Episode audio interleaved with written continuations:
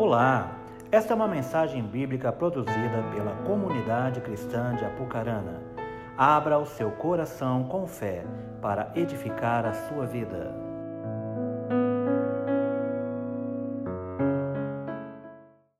Buscar mais um pouquinho a presença do Pai. Baixe sua cabeça, por favor. Pai, eu quero, Deus, apresentar no teu altar este momento, Pai. Um momento da tua palavra, um momento onde o teu Espírito Santo venha tocar em cada coração, que o Senhor venha usar minha vida como instrumento em tuas mãos. Quero pedir ao Senhor, ó Deus, que todas as resistências físicas e todas as barreiras espirituais caiam por terra em nome de Jesus, mas que o nosso coração esteja receptivo à tua palavra, que o Senhor encontre em cada coração aqui um solo fértil para a tua palavra vir, ser enxertada em nossos corações e que essa palavra cresça e dê bons frutos para o louvor do teu nome, em nome de Jesus. Amém? Amém. Glória a Deus. A palavra do Senhor em Gálatas 2, 20, que eu quero estar compartilhando com você, traz algo que um pouco, estou falando assim, que vocês já vão abrindo aí, né, no seu, no seu celular ou na sua Bíblia, Gálatas 2,20. Enquanto você abre, eu quero aqui é, pegar um gancho naquilo que o Elinho começou a falar aqui na palavra da oferta, que nós precisamos entregar tudo ao Senhor. O Senhor quer tudo de nós e muitas vezes nós colocamos algumas barreiras e temos reservas ao entregar tudo para Deus. Mas o Senhor quer tudo de nós. O Senhor requer tudo de nós. O Senhor não nos quer pela metade. O Senhor não quer o nosso coração dividido na presença dEle, mas Ele quer nós por inteiro. Amém? E que nós possamos realmente entregar totalmente o nosso coração a Ele, totalmente a nossa vida a Ele e que possamos deixar Cristo viver em nós. Se nós nos entregarmos a Ele, assim Ele poderá viver em nós, que é o que está escrito nessa palavra aqui em Gálatas 2:20, que diz: Já estou crucificado com Cristo e vivo não mais eu, mas Cristo vive em mim. E a vida que agora vivo na carne, vivo-a pela fé do Filho de Deus, o qual me amou e se entregou a si mesmo por mim. Outra versão diz, do mesmo texto: Logo, já não sou eu quem vive, mas Cristo vive em mim. E esse viver que agora tenho na carne, vivo pela fé no Filho de Deus que me amou e a si mesmo se entregou por mim. Quis ler os dois textos, o mesmo versículo, mas em versões um pouquinho diferentes, que talvez a sua versão né, venha bater com essas daqui. Mas o texto começa dizendo que eu já estou crucificado com Cristo.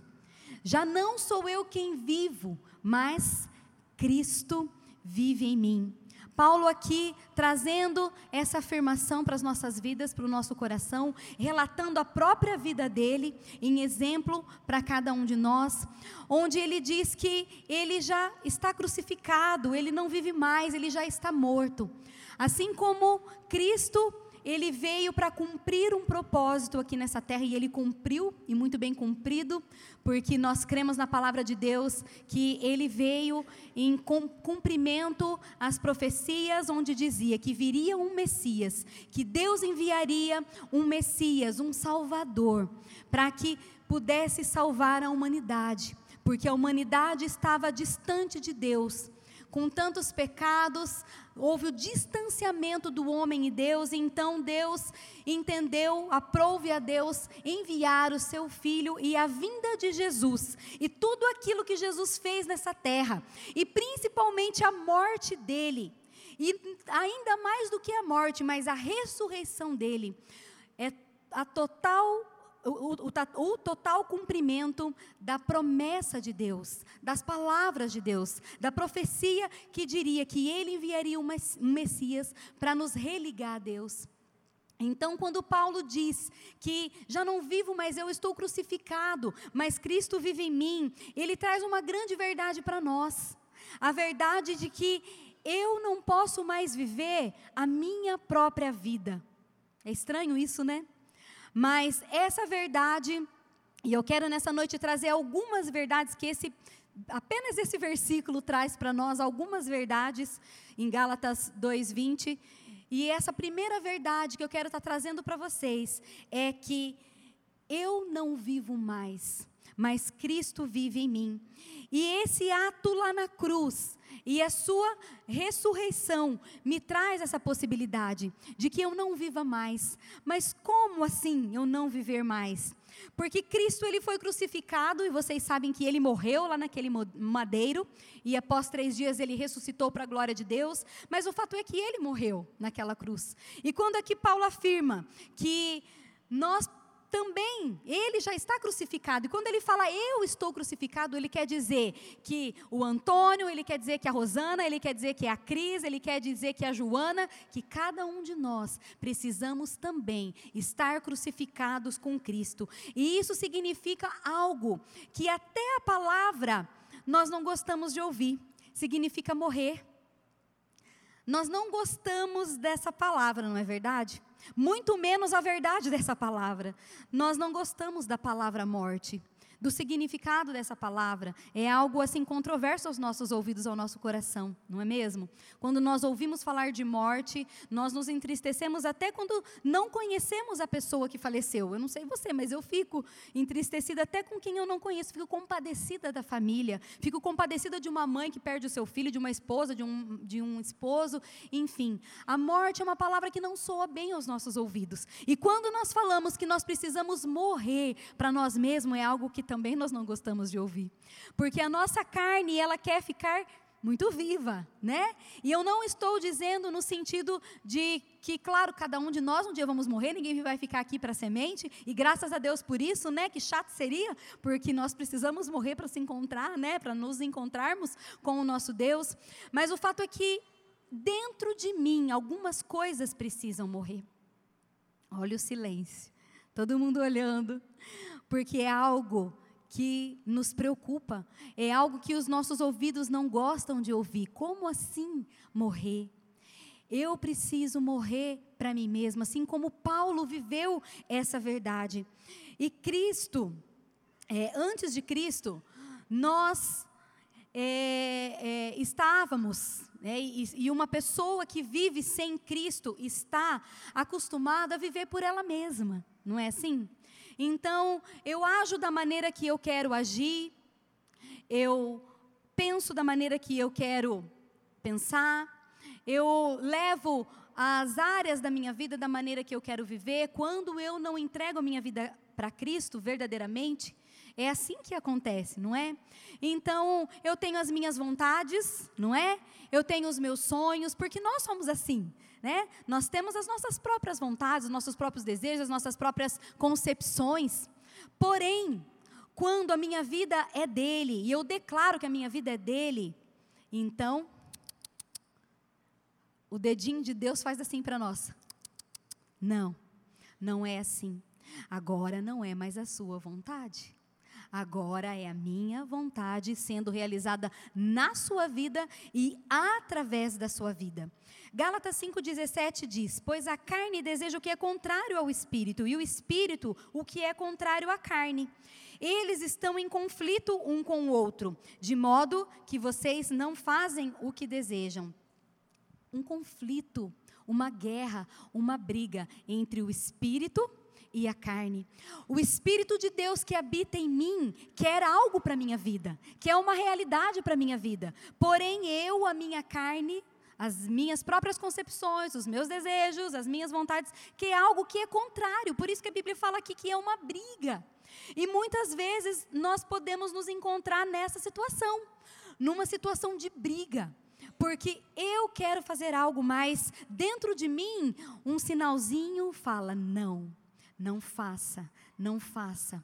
E eu tenho percebido assim que Deus tem trazido algumas palavras nos, nos domingos aí, é, eu vou anotando quem são os pregadores do domingo, que as pessoas, o que os pregadores falam, e, e, e eu percebi que eu estou mais ou menos no dia de hoje na linha do Elinho da, da semana passada. E eu até eliminei, Elinho, alguns versículos que eu já tinha na minha mente de usar, que você usou semana passada, tá? Então, prosseguindo aquilo que você, quem estava aqui domingo passado, sabe, né, do que eu estou falando, é, nós, eu vejo assim que o Espírito de Deus quer nos levar cada vez mais a sermos parecidos com Deus, a cumprirmos o propósito do Senhor, a não vivermos segundo a carne a não vivermos segundo aquilo que eu mesmo desejo viver, porque existe uma forma correta de se viver na presença de Deus. Existe uma maneira, existe um padrão, e esse padrão, muitas vezes, nós burlamos esse padrão. Porque nós somos, desculpa o perdão da palavra, muitas vezes nós somos sem vergonha. E é verdade. Porque nós burlamos a palavra de Deus, mesmo conhecendo, sabendo o que é verdade, nós muitas vezes viramos as costas para a palavra do Senhor e não fazemos aquilo que o Senhor quer que façamos, e não somos as pessoas que Deus quer que sejamos. Mas eu tenho entendido, de uns meses para cá, que o Espírito de Deus quer nos levar a que nós venhamos abrir mão daquilo que é a minha verdade, daquilo que é o que eu quero, daquilo que é o que eu sou, para que nós possamos viver o sonho de Deus, a vontade de Deus e sermos como Jesus é. Eu creio que o Espírito Santo de Deus requer isso de nós. Há um tempo e esse tempo é o tempo de hoje, de nós nos entregarmos totalmente ao Senhor.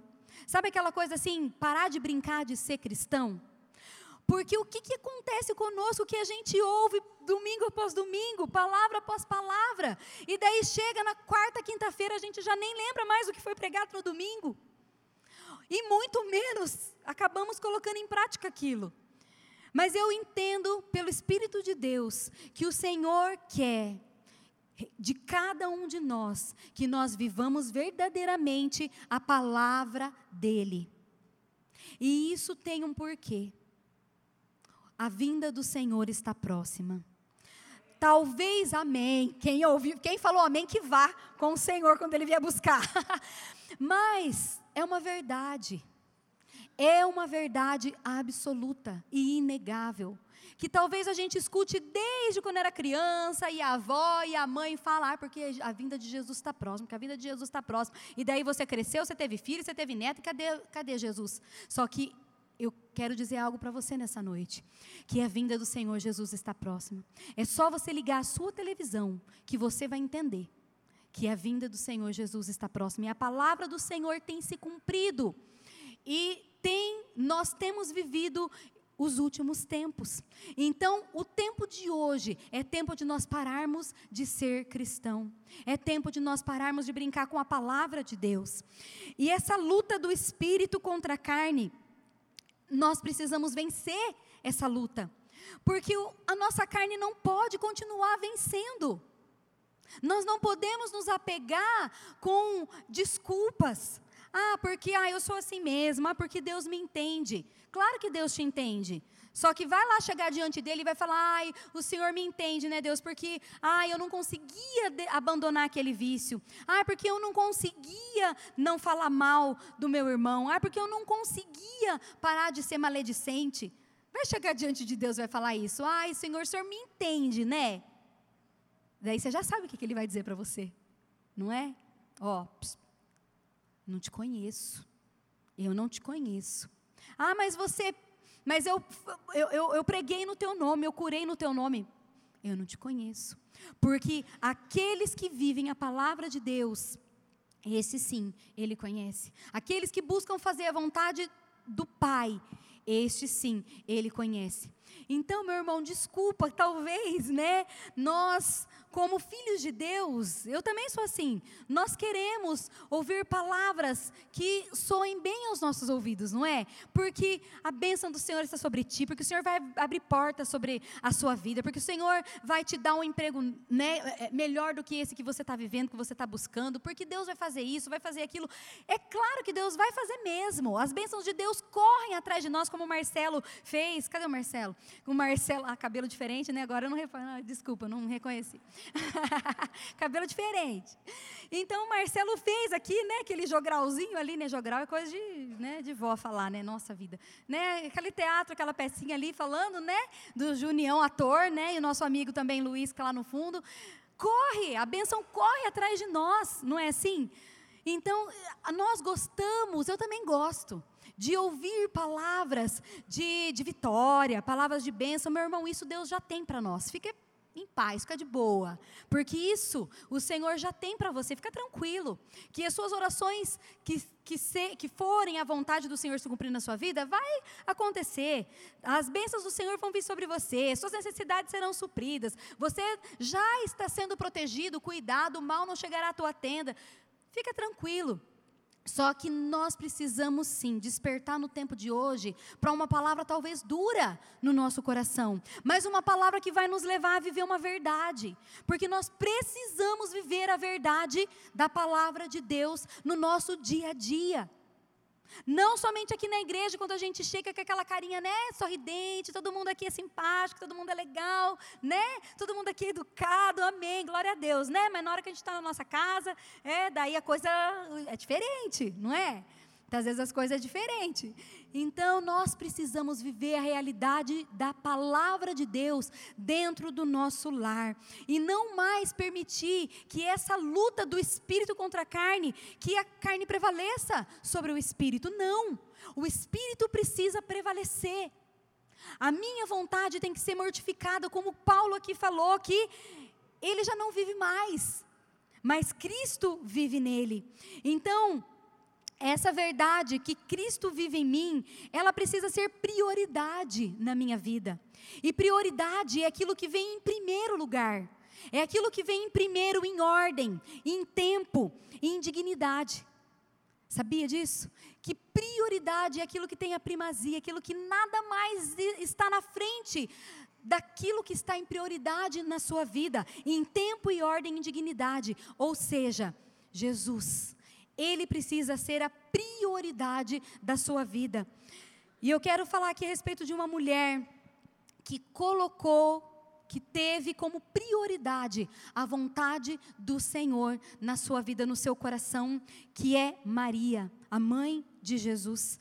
Lucas 1:38 diz assim: Então disse Maria: Aqui está a serva do Senhor, que se cumpra em mim conforme a tua palavra. E o anjo se ausentou dela. Meus irmãos, essa mulher estava para casar. Ela estava noiva. Não havia tido relação nenhuma com o seu noivo José. Diferentemente hoje, infelizmente, dos padrões desse mundo, né? Que isso é uma normalidade, mas uma normalidade no mundo, mas nos padrões de Deus, né? Já hashtag fica a dica aqui, que nos padrões de Deus isso não é nada normal, porque existem uns princípios né, da palavra do Senhor a ser vividas de que o homem e a mulher, né, é, é, quando casados apenas pode conhecer sua intimidade. E aqui essa mulher ela não havia conhecido José e José não havia conhecido ela na sua intimidade. E essa mulher, Maria, ela se dispôs a fazer a vontade do Senhor. Ela se dispôs a colocar Jesus, a vontade de Deus, como em, primeiro lugar, primazia na sua vida, com, com, é, é, colocando à disposição o seu ventre para que Jesus pudesse nascer através dela. Como prioridade na sua vida, essa mulher não pensou que a sua família poderia virar as costas para ela, porque como assim se aparece grávida, minha filha? Né? Como assim se aparece grávida? Hoje até que é norm, né, normal, mas coisa de 50, 100 anos atrás, né, as pessoas mais idosas aqui podem afirmar isso. Se acontecesse isso, nossa, era expulso de casa, né, o pai, a mãe abandonava, não era assim? Quem sabe, né, dessa época mais passada e hoje até que é um pouco mais normal. Mas agora você imagina mais de dois mil anos atrás. Daí a moça, bem jovem, porque Maria era bem jovem, ela parece grávida. Só que Maria, ela não pensou na sua reputação, ela não colocou os seus sonhos, os seus projetos em primeiro lugar. Ela não colocou o seu sonho de casar em primeiro lugar, porque ela já estava no pé no altar. Mas ela não pensou nela mesma. Mas ela pensou em fazer a vontade de Deus, em cumprir com o propósito que Deus tinha e ela não sabia nem que era esse propósito, porque de repente chega um anjo lá perante ela e daí Maria, a bem-aventurada, agraciada, favorecida, O Senhor é convosco e Ele vai diante de, de, de ti, vai nascer aquele que é a salvação da humanidade. Falei, nossa, né, não estou entendendo nada, né, mas estou aqui, né, não ficou com medo e o anjo falou, oh, não temas. Mas ela não se preocupou com o medo que ela estava sentindo ou com o que poderia acontecer no depois, mas ela colocou como prioridade ouvir a voz de Deus e cumprir com o propósito que o Senhor tinha para a vida dela. Gálatas, eu estou bem hoje no, no, livro de Gálatas hoje. É, 5,16. Por isso, vivam pelo Espírito, e de modo nenhum satisfarão, satisfarão os desejos da carne. Quando nós vivemos pelo Espírito, como essa mulher viveu, nós não satisfaremos, não vamos satisfazer, ficar satisfazendo as vontades, os desejos da carne. Nós vamos satisfazer os desejos do Espírito. E nós seremos guiados e direcionados pelo Espírito de Deus, que é o que o Senhor quer. Essa mulher permitiu que literalmente Jesus estivesse dentro dela. E após né, essa, essa realidade que foi única e não haverá outra como essa, o Espírito Santo pode também. Jesus, como morou no, no ventre de Maria, Jesus, através do Espírito Santo dele, pode morar dentro de mim e dentro de você. E Ele quer fazer morada no nosso coração. Eu não sei quantas vezes você já deve ter ouvido uma palavra semelhante a essa. Você já deve ter ouvido várias vezes uma palavra semelhante a essa. Ou talvez seja a primeira vez que você esteja ouvindo uma palavra como essa. Mas eu quero dizer para você que tenha, seja a centésima ou seja a primeira vez que você esteja ouvindo uma palavra como essa. O Senhor Jesus quer fazer morada dentro de você através do Espírito dele. Amém? Amém? O Espírito Santo quer fazer morada dentro de você e nós precisamos permitir isso. O problema é que muitas vezes nós estamos vivos demais. Você pode perguntar para Deus o que está vivo demais dentro de você? O que está vivo demais, meu irmão, minha irmã, dentro do seu coração? Será que é a sua desobediência? Será que é o seu orgulho, a sua ira, sua explosão, seu egoísmo, sua falta de perdão, seu medo, sua inveja? O que? O que dentro da sua carne está gritando? O que dentro da sua carne está falando mais alto? E nós não podemos nos acomodar em dizer, ah, mas eu sempre vou ter alguma coisa. Nós estamos aqui em aperfeiçoamento, amém? Estamos aqui todos nós em aperfeiçoamento, mas não é por isso que nós vamos ser permissivos a carne falar mais alto do que o Espírito de Deus. Então, nós precisamos fazer essa pergunta para Deus: Deus, o que está vivo demais dentro de mim que precisa morrer? E essa, esse é é o tema, é o título da palavra que eu estou trazendo nessa noite para vocês. Decida morrer. Essa é a decisão que nós precisamos tomar dentro do nosso coração. É uma decisão. É uma decisão e decisão implica atitude. Decisão implica atitude. E isso às vezes nos traz um desconforto. Porque fácil é, como eu disse no início, nós ouvirmos palavras de ai, Deus me ama, Deus me abençoa, Deus cuida de mim, Deus sara, Deus faz. Claro, Deus faz tudo isso sim, você pedindo ou não. Até mesmo você acreditando ou não, Deus faz, porque Deus nos ama. Mas nós precisamos entender que às vezes aquilo que é duro do nosso ouvido ouvir é aquilo que nós precisamos praticar no nosso dia a dia. Nós precisamos viver a verdade da palavra do Senhor. E eu quero trazer para você alguns passos daquele que vive a vida de Cristo. Algumas verdades que nós refletimos na nossa vida, no nosso dia a dia, quando Cristo está vivendo dentro de mim, quando a minha carne está mortificada e Ele está realmente habitando dentro de mim. O primeiro passo é que nós nascemos de novo. O primeiro passo para Cristo viver em você, o primeiro passo é você permitir que Ele viva dentro de você, é você nascer de novo. E esse nascer de novo é quando você recebe um novo coração. Eu creio que a maioria daqui já viveu essa realidade. Mas talvez você está aqui pela primeira vez, segunda vez, ou talvez não tenha tido o entendimento até hoje, que é possível nascer de novo. É possível.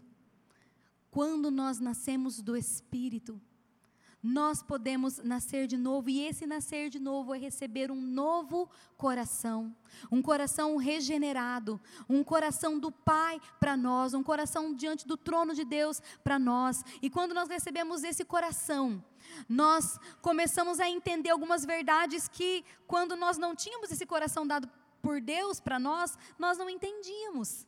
Não é assim essa realidade?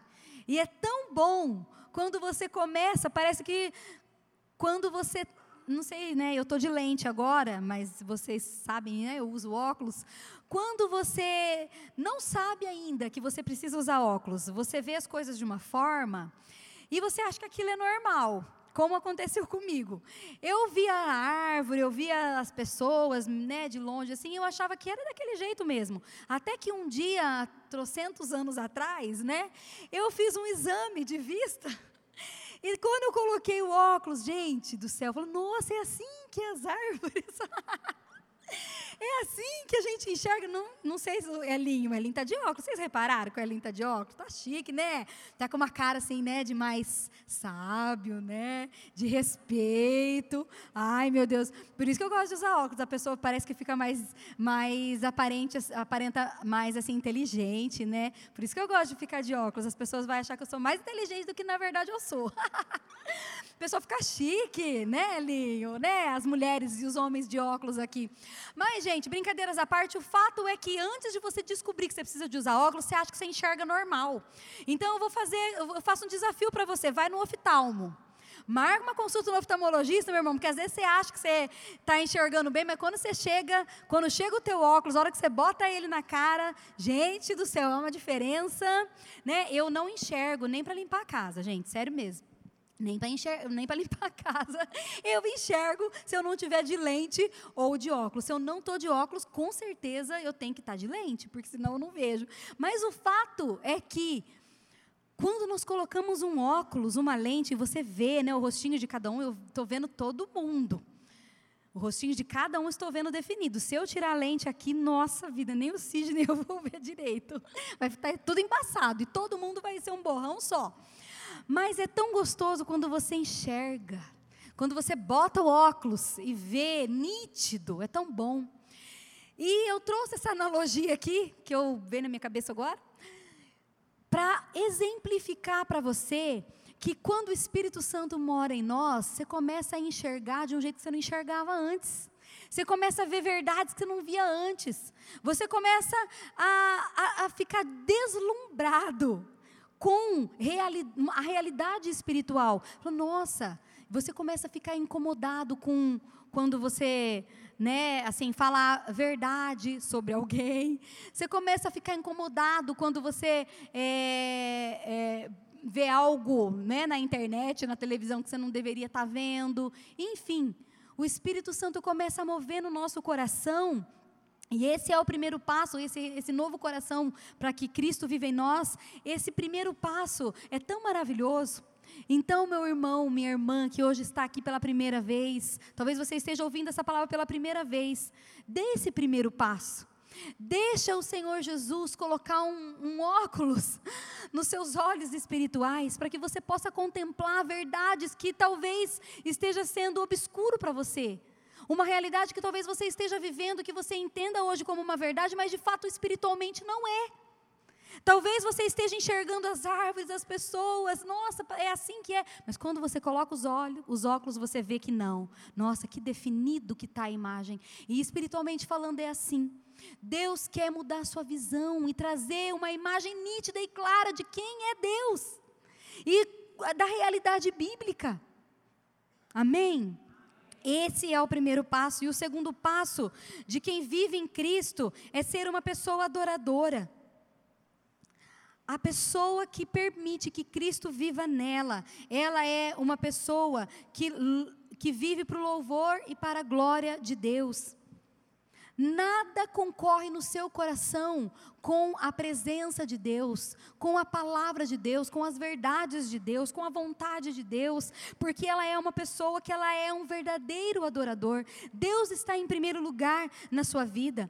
Ele é o seu Senhor. O dinheiro não é mais o seu Senhor, a televisão não é mais o seu Senhor, a moda não é mais o seu Senhor, as roupas de marca não é mais o seu Senhor os desejos do seu coração, aquilo, tudo aquilo que concorre com Deus já não é mais o seu Senhor. Mas quem passa a ser o seu Senhor, ou seja, o seu dono, é Jesus de Nazaré. Então, quando você é um verdadeiro adorador, quando Cristo está vivendo dentro de você e você vive essa realidade de ser um verdadeiro adorador, você entrega totalmente a Ele tudo que diz respeito à sua vida. E tudo você se preocupa e pensa: não, será que isso vai adorar a Deus? Será que essa amizade vai agradar ao Senhor? Será que esse tipo de conversa vai agradar ao Senhor, vai adorar o Senhor? Será que esse tipo de procedimento meu vai adorar o Senhor? Será que essa roupa vai adorar o Senhor? Será que essa música que eu estou ouvindo, que eu estou cantando, vai adorar o Senhor? Então você passa a ser uma pessoa preocupada, preocupada em adorar ao Senhor. Tudo que diz respeito à sua vida, você se preocupa que adore ao Senhor. O terceiro passo de quem deixa que Cristo vive dentro dele é que a glória de Deus é o seu alvo. Quem vive para Cristo achou, encontrou um propósito na sua vida. Se você está com a sua vida meio sem propósito, meio borocochô, meio sem graça, você não sabe se vai para a direita ou para a esquerda, se você não sabe o que você faz, você está sem direção, eu quero dizer, vem mergulhar para uma vida de aventura, que é na presença de Deus. Amém? Cadê os filhos de Deus que vivem a vida de aventura? Não tem aqui? Jesus, que isso? Quando nós entregamos a nossa vida ao Senhor, gente, vocês não, acho que eles não estão entendendo o que, que eu estou falando. Eu acho. Elin, Elin, vem cá. Termina a palavra aqui, porque não está dando certo. Gente, a vida com Deus é uma vida de aventura. É uma vida de aventura. A gente não vive mais no marasmo. Tudo muda, tudo é diferente. É maravilhoso servir o Senhor. Até os problemas ficam mais gostosos. Até os problemas ficam bom porque você ajoelha nos pés do Senhor e Ele te ouve. Você ajoelha no pé do Senhor, você tem experiência com Deus. É claro que a gente chora, a gente descabela, a gente, né, tem, às vezes dá um piripaque na gente de vez em quando, mas esse piripaque na presença de Deus é bom, porque sem Deus a gente tem piripaque também, não é assim? Sem Deus você tem problema. Então é melhor passar com os teus problemas, que vai ter de todo jeito mesmo, com Deus, não é assim? Então, quando nós estamos na presença de Deus, gente, vocês são um povo animado, o povo de Deus é povo alegre, feliz, que corresponde. Então, amém, glória a Deus, aleluia, né? Aleluia. Então, quando nós vivemos, quando nós deixamos Cristo viver em nós, o alvo nosso é glorificar ao Senhor. Romanos 11, 36. E esse é um texto que precisa está cravado no nosso coração, Romanos 11, 36, porque dele, por ele, para ele são todas as coisas. Amém? Porque dele, por ele, para ele são todas as coisas. Glória, pois, a ele eternamente. Amém. Meu irmão, tudo é dele. Tudo é dele. O seu carro é dele. A sua mulher é dele, o seu marido é dele. Fica tranquilo que teu marido tem jeito. Fica tranquilo que a tua esposa tem jeito. Fica tranquilo, tem jeito. Tem jeito, né? O seu carro é dele, o seu emprego é dele, os seus filhos é dele, tudo é dele. Fique em paz.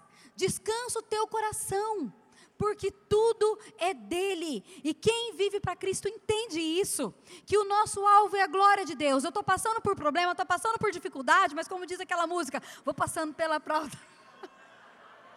Dando glória a Deus, não é assim, né? Vamos, glória a Deus, né? Não vou cantar aqui porque, né? né misericórdia, né? Dando glória a Deus. Então, vou passando pela prova, vou dando glória a Deus. É assim. É uma vida de aventura. Então, eu preciso entender, meu irmão, que o meu alvo é Ele. Quando o nosso alvo é a glória de Deus, reconhecemos que Ele é o dono de tudo e que eu sou apenas, sabe o quê? Sou apenas um administrador, sou apenas um mordomo de tudo aquilo que Ele me dá. Meu irmão, se Cristo vive em você, presta atenção. Se Cristo vive em você, você vai entender que a sua família é dele, que a sua empresa é dele, que as suas finanças e as suas dívidas também são dele porque Ele vai suprir na sua vida as suas necessidades, porque Ele vai cuidar daquele que são seus, porque Ele também se preocupa com aquilo que você se preocupa. Uma vez eu ouvi uma frase e eu nunca esqueci, espero que eu não faça a troca no, dela agora, mas assim, que nada é pequeno demais para o poder de Deus e nada é grande demais para o amor de Deus. Nada, nada é pequeno, de, ou melhor, perdão, fez a troca, tá vendo? Ó?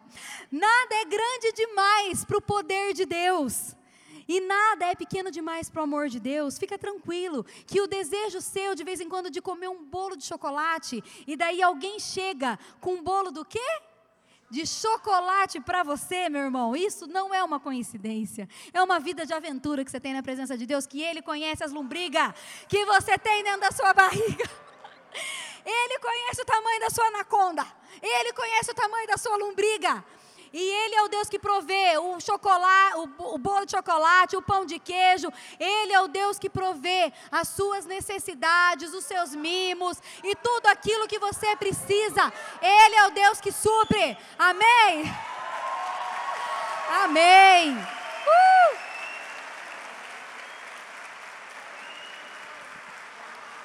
Assim que é bom. Assim que é bom, gente. O povo animado que corresponde. É assim o povo de Deus.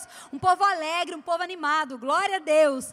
Então é isso. Nós entendemos que tudo é dele. A nossa saúde é dele. O nosso emprego é dele. A nossa casa é dele. Ou seja, você é apenas um cuidador. Você é apenas um mordomo, um administrador. Então presta atenção. Cuida bem. Cuida bem do seu marido.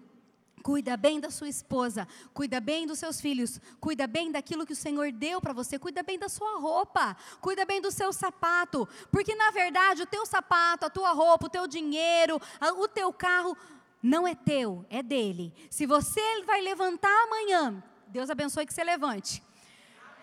Deus abençoe que você levante. Se você vai levantar amanhã, independente do BO que você tem para resolver amanhã, mas se amanhã você vai levantar, saiba que não é porque você tem uma carinha bonita, mas é porque Deus é Senhor na sua vida e que é Ele que dá saúde para você, e na permissão dEle você vai viver, seja 50, 80, seja 100 anos, seja quanto for, na permissão dEle.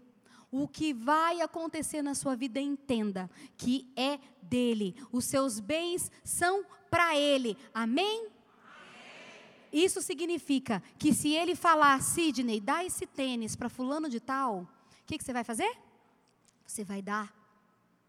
Isso significa, Sandra, se você tiver 100 reais no seu bolso, recebe aí. Se você tiver 100 reais no seu bolso e o Espírito Santo de Deus que habita dentro de você, né, que você está ligadinha com ele, você vai ouvir, ele vai falar assim: olha, Sandra, dá esses 100 reais para Patrícia. E Deus sabe o porquê. Talvez a Patrícia não esteja precisando, mas Deus sabe que Ele vai estar precisando tratar em você a sua confiança, a sua fidelidade de dar. E saber que Ele vai prover, mesmo sendo o último 100 reais. Mas quando Deus, quando as nossas coisas são de Deus, nós entendemos que tudo é dele, por ele, para ele, e para Ele, então nós obedecemos, então nós ouvimos a voz do Espírito, e se Deus falar, dá, você dá. Quantos testemunhos nós ouvimos aqui que ainda não é a realidade nossa, mas eu quero ver isso acontecer, e se Deus falar comigo, eu quero ser fiel ao Senhor, e o Senhor conhece o meu coração, e Deus sabe o quanto eu desejo ser fiel a Ele todos os dias da minha vida. Posso de vez em quando dar umas umas capengadinhas. Mas Deus conhece meu coração, Ele sabe o quanto eu busco fazer a vontade dEle. Mas não, eu quero declarar essa realidade aqui sobre nós. Nós já ouvimos muitos testemunhos falando que Deus pediu carro. Que Deus pediu, que, que realidade, né? Diferente de 100 reais, né? Diferente, né? Porque para ter um carro vai muito 100 reais, não é assim? Só que o meu carro que está estacionado ali na frente não é meu não é meu. Porque se eu tenho aquele carro ali, é porque Deus tem provido na minha vida. Para eu, glória a Deus, está pago, né? As prestações já foram pagas. mas mesmo com prestaçãozinha é suado, né? Às vezes a pessoa pode olhar, nossa, né, um carro, nossa, uma casa, mas Deus sabe os sacrifícios que eu e que cada um de vocês também fazem, porque quem tem hoje, sei lá, 30 mil para ir lá numa concessionária agora e comprar um carro? Difícil, não é? A gente tem que, ó, né? Muitos sapatos e muitas pizzas que a gente deixa de comprar para que a gente possa ter algo, não é assim? É suado hoje, hoje né? É difícil, mas tudo é dele. Se eu estou trabalhando, é dele. Se o meu carro é dele. Se ele pedir, é dele. Tudo é dele, a minha família é dele. Onde eu vivo, é dele. Se ele mandar, vai para tal lugar, como fez com Abraão, né? Sai, Alinho, sai da tua parentela e vai lá para Fortaleza. Você quer, né? Ah, quer, né? Sai da, vai você tua parentela, vai você com a sua família, vai lá começar uma obra lá no Sudão lá em Moçambique, lá no Afeganistão, lá não sei aonde. Ou que seja Fortaleza, ou que seja Havaí, ou que seja Ilhas Maldivas. que seja, não importa, não importa onde. Não importa onde, se nós estamos no centro da vontade de Deus, nós estamos felizes. Só que nós podemos estar de férias nas Ilhas Maldivas. Meu sonho, Deus, ai Jesus. Quem não conhece, olha lá, olha lá, você vai ver, vai ser seu sonho também. Vai ser seu sonho, né? Só que se eu estou, eu posso estar nas Ilhas Maldivas, de férias, tudo pago. Só que se eu não estou vivendo no centro da vontade de Deus, cumprindo o propósito de Deus na minha vida, eu não vou estar feliz. Eu não vou estar feliz. É possível? É possível.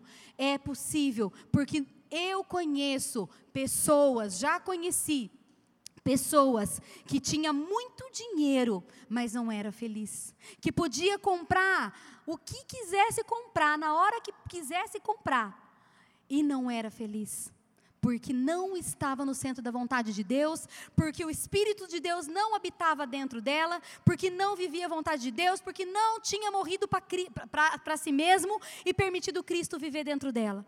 Então, meu irmão, você pode estar andando de Camaro, você pode estar morando no melhor bairro desta cidade, você pode estar indo para as melhores férias, mas se você não estiver no centro da vontade de Deus, você não vai estar tranquilo, você não vai estar feliz. Então, fica aqui meu conselho para você.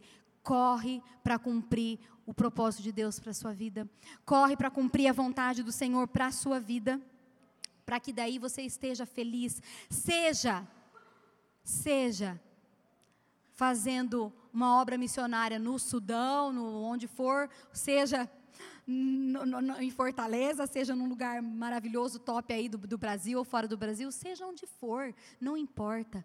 Quando nós estamos na vontade do Senhor, nós estamos realizados, nós não sentimos falta de nada, porque o Senhor supre cada uma das nossas necessidades. Aleluia, glória a Deus por isso. Quando Cristo vive em nós, isso significa que nós parecemos com Ele. Isso significa que nós somos parecidos com Ele. Quando você olha lá naquele espelhão lá no seu quarto, ou naquele espelhinho lá no seu banheiro, quando você se olha no espelho, você consegue ver Cristo sendo refletido na sua vida? Você consegue ver Cristo nas suas atitudes? Você consegue ver Cristo através de você como esposo, como pai, como mãe de família, como esposa, como funcionário, como empregado ou empregador? Você consegue ver quando você olha no espelho Cristo refletindo na sua vida, no seu namoro, no seu casamento? Cristo está sendo refletido no seu casamento? Cristo está sendo refletido no seu namoro? Cristo está sendo refletido nas suas finanças? Ele está sendo refletido nas suas ofertas, na sua fidelidade ao Senhor? Cristo está sendo refletido no cumprimento seu na obra do Senhor, no teu chamado, naquilo que Deus tem para você fazer, no teu cuidado com vidas, porque a palavra fala, né? Você me ama, me ama, me ama? Então tá bom, então cuide das minhas ovelhas. Me ama? Te amo. Me ama? Te amo, Senhor. Claro que eu te amo. Tu sabes que eu te amo. Então, cuide das minhas ovelhas. Cristo está sendo refletido nisso?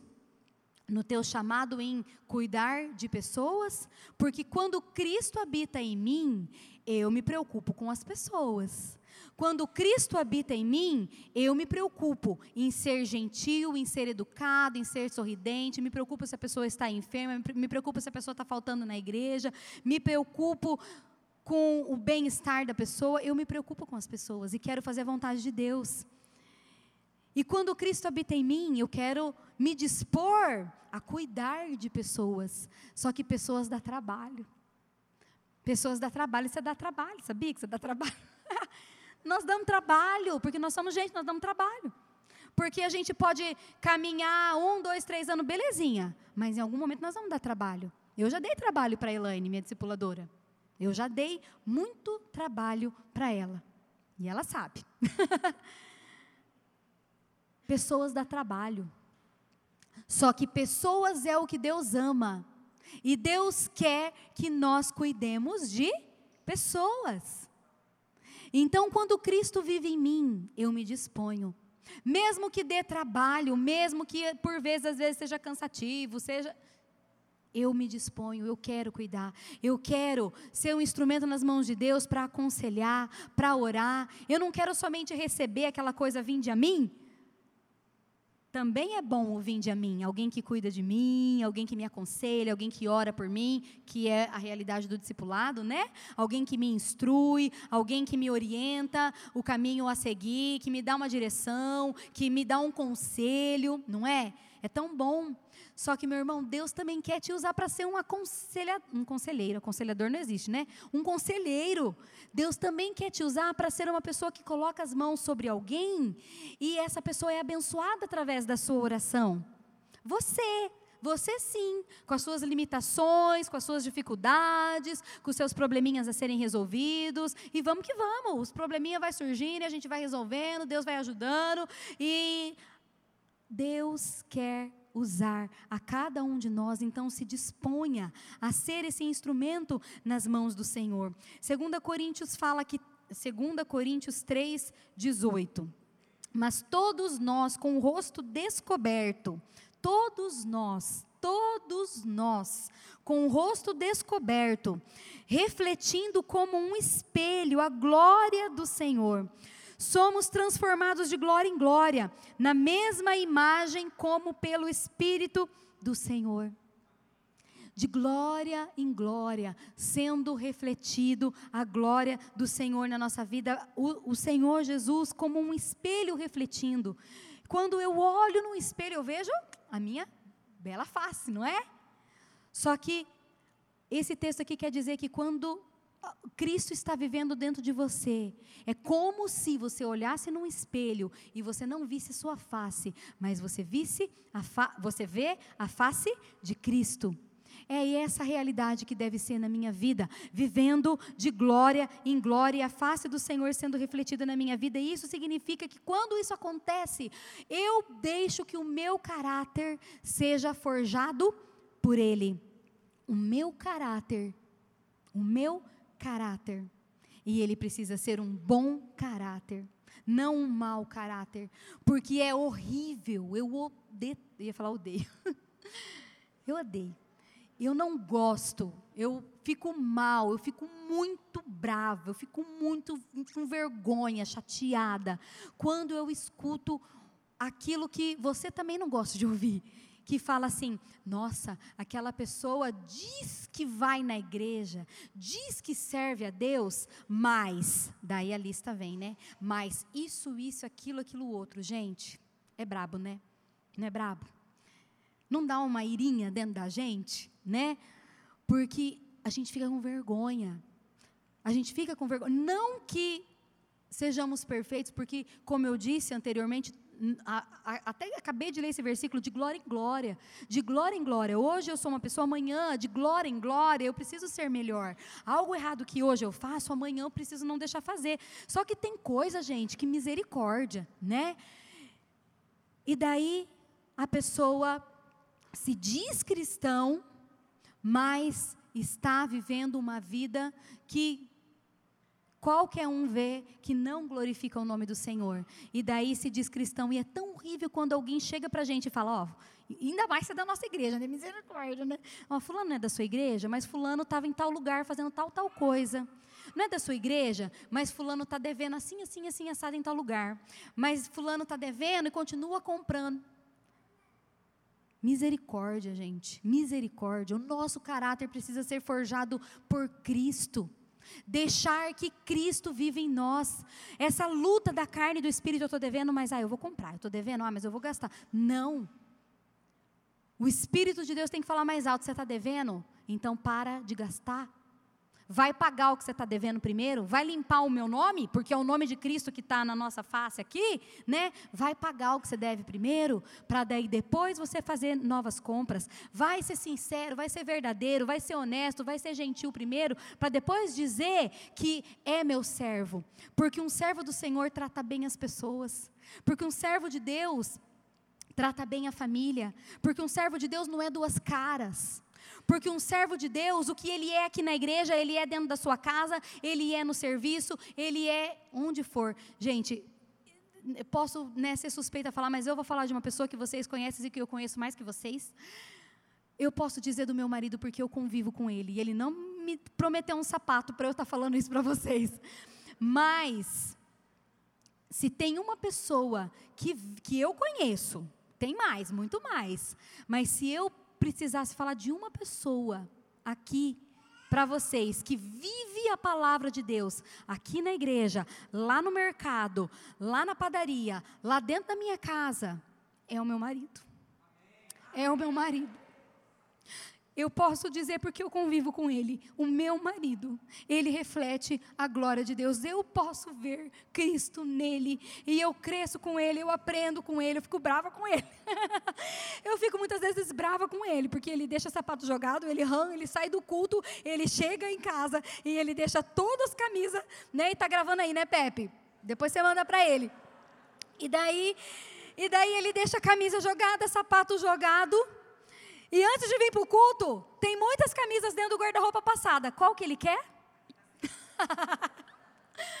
e muitas vezes, quando eu estou dando banho na Milena, desesperada para se arrumar, ai, passa essa camisa. Eu passo, eu passo. Com maior prazer, eu passo.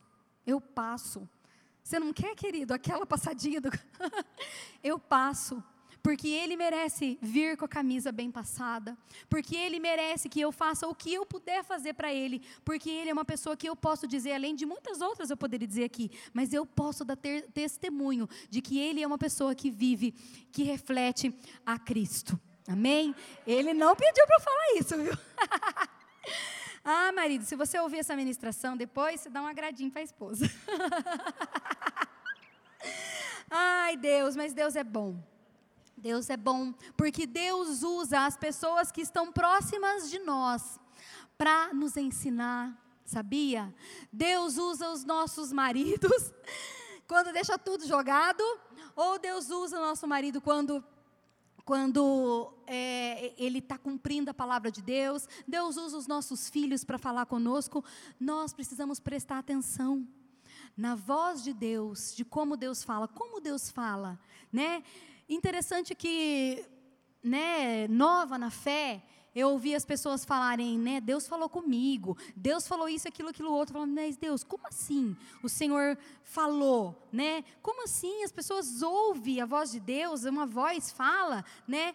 Eu nunca ouvi uma voz, nunca ouvi uma voz falando assim, queria ouvir, né, Deus, queria tanto uma experiência assim, mas eu sei de pessoas que isso acontece, né? Algumas pessoas já viveram uma experiência assim de ouvir uma voz audível, mas Deus fala dentro do nosso coração, Deus fala através de uma criança, Deus fala através de meu Deus do céu, tantas formas, através de uma música, através de uma pregação, através de um tro, tro, tropeção que você dá. Deus pode falar com você se você estiver com seus ouvidos atentos para ouvir a voz dele, através de uma flor, através de uma borboleta, mas é assim que Deus fala? É, através do natural. Deus fala através do natural, Deus fala nas coisas mais simples, então nós precisamos estar atentos para aquilo que Deus quer falar conosco. Deus não fala somente na igreja, Deus fala em qualquer lugar, e em qualquer situação, Deus pode falar. E nós precisamos estar com nossos ouvidos atentos para ouvir e aprender e praticar aquilo que o Senhor quer para as nossas vidas. E eu já estou terminando. E partindo aqui para o final. Quem, quando Cristo vive dentro de mim, eu tenho prazer em estar na presença de Deus, como diz Isaías 61, 10. Aqui Isaías diz: E grande é o meu prazer no Senhor Regozija-se a minha alma em Deus, pois Ele me vestiu com as vestes da salvação e sobre mim pôs o manto da justiça. Glória a Deus. Grande é o meu prazer no Senhor, minha alma se regozija em Deus. Você pode dizer isso? Que a sua alma se regozija em Deus, que grande é o seu prazer, não é prazerzinho, não. É grande o seu prazer, a sua alegria no Senhor. Quando Cristo vive em nós, o nosso prazer, a nossa alegria é estar na presença de Deus, é fazer a vontade de Deus. É, a terceira verdade, eu já estou acabando, tá? Não precisa se preocupar, porque daqui da, da terceira já estou acabando. Mas a terceira verdade que nós encontramos nesse texto de Gálatas 2:20 que eu li para você lá no início, a terceira verdade é que eu vivo pela fé no Filho de Deus. A fé é o firme fundamento das coisas que se esperam e a prova das coisas que não se veem. A fé não tem explicação, a fé não dá para ver, a fé não dá para pegar, mas a fé é a certeza, é a convicção das coisas que você espera e das coisas que você ainda não está vendo. Mas sabe o que acontece? Nós somos vasos de barro. E o Senhor sabe que somos frágeis, não é? Os Salmos fala, acho que 140, se eu não me engano, fala lá, 140, 114, que nós somos vasos de barro. Deus sabe do material que nós somos feitos. Nós somos barro. Nós somos frágeis. Então, nós precisamos viver pela fé, mas nós somos frágeis. Nós somos barro. Quando uma adversidade, um problema vem, Ali nós mostramos que somos frágeis, que somos barro. Mas nós precisamos descansar nele. E essa semana eu encontrei uma música e Deus falou grandemente no meu coração através daquela música, porque Deus fala através das músicas aquela canção, porque apesar, afinal de contas, a palavra do Senhor diz que Deus habita no meio dos louvores. Então, quando nós estamos ouvindo algum louvor, alguma palavra que alguma canção que glorifica o nome de Deus, não tem como Deus não se manifestar ali, porque Deus habita no meio dos louvores louvores, né? Então nós nos sentimos tocados, vontade de chorar, e vem aquela sensação boa, porque Deus habita no meio dos louvores, e Deus trouxe um louvor ao meu coração essa semana, falando, né, que é meu, somente meu, todo o trabalho, e o seu trabalho é descansar em Deus. Ou pe pega lá no YouTube, Laura Songueles com Bar, é, o Baruch lá, o Paulo César Baruch. Lindo, tá? Aquela versão da Laura Songueles, que eu amo ela, com o Paulo César Baruch. Somente é, é, é dele todo o trabalho. Todo o trabalho é dele. E sabe qual é o teu trabalho, meu irmão? Quando você precisa exercitar ali a sua fé, quando você está sendo ali um vaso de barro, quando você está na dificuldade, quando esse vaso está quase definhando, está quase quebrando. O seu trabalho é descansar no Senhor. Que trabalho! E ainda assim, às vezes é trabalho, porque a nossa carne muitas vezes não consegue descansar, a nossa fé é pequena, a nossa fé é muito pequena diante do nosso Deus, mas nós precisamos exercitar cada vez mais a nossa fé, exercitar cada vez mais a nossa fé, independente das circunstâncias que a gente esteja vivendo, e entender que o meu trabalho, o meu único trabalho, é descansar nele porque todo o trabalho referente à minha vida é dele. Não é o que ele fala? Lança sobre mim o seu fardo, que eu boto o meu sobre você. O meu é leve, o teu está pesado. Joga para mim, Jesus fala. Joga para mim o teu fardo. Tá difícil na sua casa? Tá difícil no financeiro? Tá difícil no ministério? Tá difícil, sei lá o quê? Joga para mim, Jesus está falando. Joga para mim.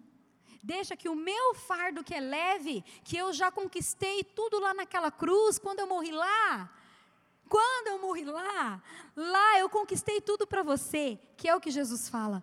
Lá eu conquistei tudo para você, suas vitórias estão ali naquela cruz que eu morri lá por você.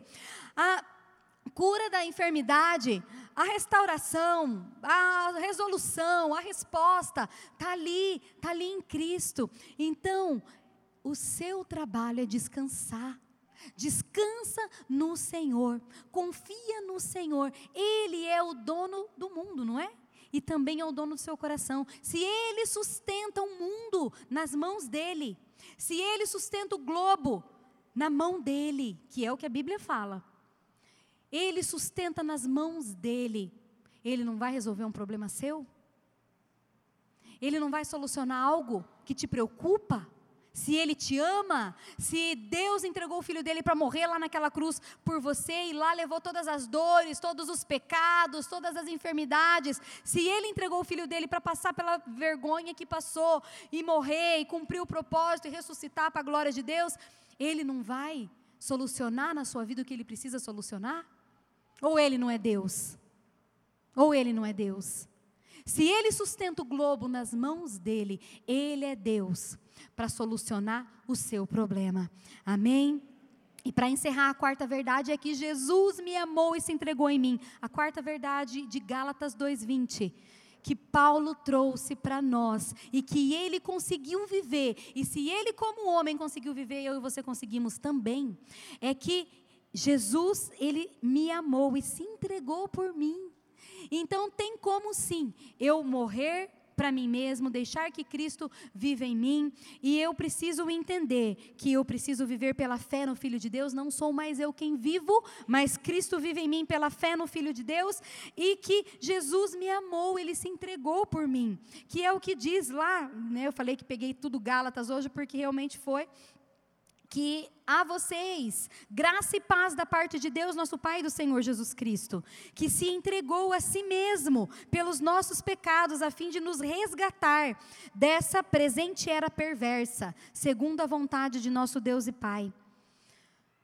Segundo a vontade de Deus e Pai, Ele se entregou lá naquela cruz para te resgatar dessa era perversa. O mundo está perverso? Hoje, na hora que eu li esse texto perverso, falei, nossa, que palavra, né? Perverso, eu não, não, não, sou acostumada a falar essa palavra, né? Perverso, que palavra forte, que palavra pesada, não é?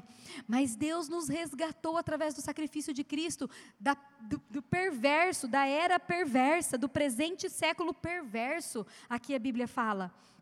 E ele diz que ele me amou, por isso ele se entregou por mim. Então, meu irmão, se ele te amou, se ele te amou, o seu único trabalho é descansar. Fica em paz, sossega, quieto facho, porque ele te ama. Ele te ama e ele já venceu tudo lá naquela cruz. Tudo já foi pago lá naquela cruz. O teu passado está lá naquela cruz, basta você crer. O teu passado está lá, perdão dos seus pecados de hoje e de lá para trás também está lá. A nova vida em Cristo está lá na cruz, em Jesus. Uma realidade diferente, uma vida emocionante, como eu disse aqui no meio da ministração, né? De fé em fé, de glória em glória, uma vida de aventura na presença de Deus, fora do marasmo é em Deus. Ele venceu lá na cruz. Nós podemos viver essa vida na presença dEle. Amém? Glória a Deus. Então, que nós possamos viver essas quatro verdades dentro da nossa vida, na nossa realidade, deixando que Cristo viva em mim e que eu morra para mim mesmo, que as minhas meus desejos, que a minha carne, que o, os pecados que querem falar mais alto em mim para que eu né, viva aquela vida de é, é, é, é aquela rotação que eu não saio daquele nível. Deus quer lugares altos para nós. Deus quer que alcancemos lugares mais altos. Esse nível que você está não está bom. Não estou julgando ninguém, mas onde você está não está bom. Deus quer mais, onde eu estou não está bom. Deus quer mais de mim. Deus quer mais entrega. Deus quer um, mais ainda o meu coração, o teu coração, a sua entrega. O nível espiritual que você está não está bom. Deus quer mais. Deus quer mais. Porque tem como viver mais em Deus. Lá, Ezequiel, joelho, né? Quando Ezequiel teve aquela visão, e eu encerro com isso. Quando Ezequiel teve aquela visão que ele é, é, entrava ali naquela água, naquele, naquele rio. Eu não li esse texto, então eu não vou saber lembrar direito, mas é, você sabe que você lê a Bíblia e você sabe, né? Que lá em Ezequiel, lá Ezequiel fala, né? Que ele, o profeta teve essa visão de entrar naquela água e aquela água deu no tornozelo. E Deus falou para ele, o Espírito de Deus falou: entra mais. E a água deu no joelho. E o Espírito de Deus falou para ele: mais, entra mais profundo. E então deu no ombro e ele mergulhou por completo, e é assim que deve ser a nossa vida. Mergulhar por completo no Espírito de Deus, na presença de Deus. O Senhor quer mais. Não é só o joelho, não. Não é só a cintura, não. Não é só nos ombros, não, na presença dEle. Não. No seu ministério, na sua família, no seu emprego. Não. Do jeito que está, não está bom. Nós não podemos nos conformar, nós não podemos aceitar. Ah, até aqui eu cheguei até aqui, na, na cintura, na presença de Deus, está bom assim. Tá bom, assim, já tive tantas experiências, já ouvi tanta voz de Deus, né, já fiz bastante para Deus, tá bom não tá bom. Não tá bom. Para Deus é sempre mais. Ele quer sempre mais, ele merece mais. Você concorda comigo? Você consegue concordar comigo que ele quer mais, ele merece mais. Claro que nada do que a gente venha fazer, nada do que a gente venha fazer vai pagar o sacrifício dele na cruz por mim. O que ele já conquistou por mim. A minha salvação, meu nome escrito no livro da vida, eu não viver uma eternidade afastada de Deus no inferno? Não tem preço, não tem preço. Nada do que eu venha fazer vai pagar. Não se compara, não é? Mas eu preciso ser uma pessoa inconformada. Inconformada, não, desse jeito não está bom. Eu quero mais. Eu tenho feito isso, isso e aquilo. Então eu vou fazer mais. Ou, se eu não puder fazer mais, eu vou fazer melhor do que eu já estou fazendo. Mas Deus merece o melhor, Deus merece mais, Deus merece mais de mim. Porque Ele se entregou naquela cruz, Ele entregou o filho dele naquela cruz, Jesus se entregou por mim, então Ele merece mais. Se você precisar abrir mão de alguma coisa, se você precisar dar alguma coisa, se você precisar obedecer a algo que você não concorda, Ele merece. Ele merece. Ele merece você buscar ter mais fé, aumentar a sua fé. Se a sua fé está assim, faça com que ela fique assim, com que fique assim, com que fique assim. Aumente a sua fé. Deus merece isso. Deus merece o teu melhor, Deus merece o teu mais. Amém? Seja uma pessoa inconformada, deixe Cristo viver para você. Quando uma planta morre, quando uma semente morre, perdão, quando uma semente morre, então a planta nasce, não é assim? Uma, planta, uma semente precisa morrer para uma planta nascer. Então, que eu e você, que nós possamos decidir morrer, e esse é o, o texto da ministração, né, o tema da ministração, que nós decidamos morrer para que Cristo possa viver em mim, para que os planos dele vivam em mim, para que o plano dele se cumpra em mim e através de mim. Deus quer usar você. Deus quer que através de você, vidas estejam aí nessa cadeira vazia do teu lado. Deus quer que através de você, vidas sejam cuidadas. Deus quer que através de você vidas se sintam amadas, com um abraço seu, com um, um, simples bom dia seu, com um, uma frase demonstrando a sua preocupação com ela. Nossa, faz tempo que eu não vejo você aqui na igreja, está tudo bem? Uma, um WhatsApp, uma ligação, um áudio de WhatsApp. Olha, não tenho te visto. Né? Será, é, é, como eu faço, né? Eu faço assim. eu não estou te vendo. Será que eu que não estou te vendo? Ou você que não está indo, né? Será que eu que não estou te vendo? Ou você que não tem que agora dois cultos, né? E acaba dificultando isso. Mas Deus quer te usar através de um simples WhatsApp. Que o WhatsApp pode ser bênção, como também pode não ser, mas ele pode ser bênção.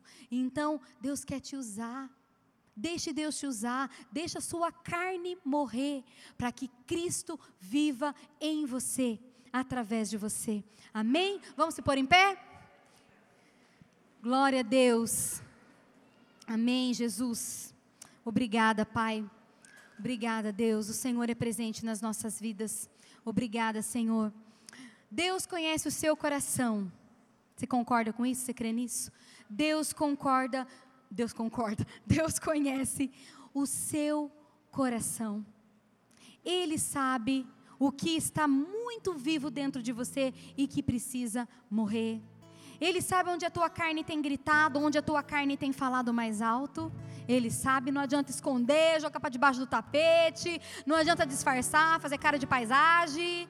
Para Deus não funciona cara de paisagem. Você pode fazer cara de paisagem para o seu pastor, para sua pastora, para seu discipulador, sua discipuladora, mas para Deus não funciona cara de paisagem, porque Ele conhece, né? Deus conhece o seu coração, Ele sabe como você está nesse momento. E eu quero que nós, junto com essa canção, nós possamos entregar o nosso coração ao Senhor, amém? Possamos entregar a nossa realidade de vida diante do Senhor possamos entregar nossa carne, o nosso eu diante do Senhor. Faça isso de coração, meu irmão.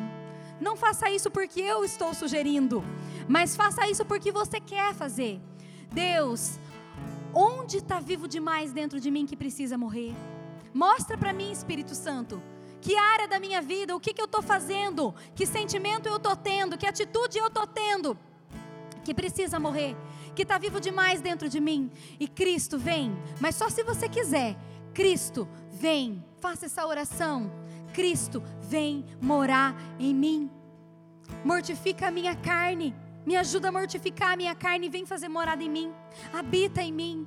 Que Cristo viva em mim. Que essa seja a nossa oração, o desejo do nosso coração nessa noite. Amém. Coloque seu coração diante de Deus. Só tu és santo.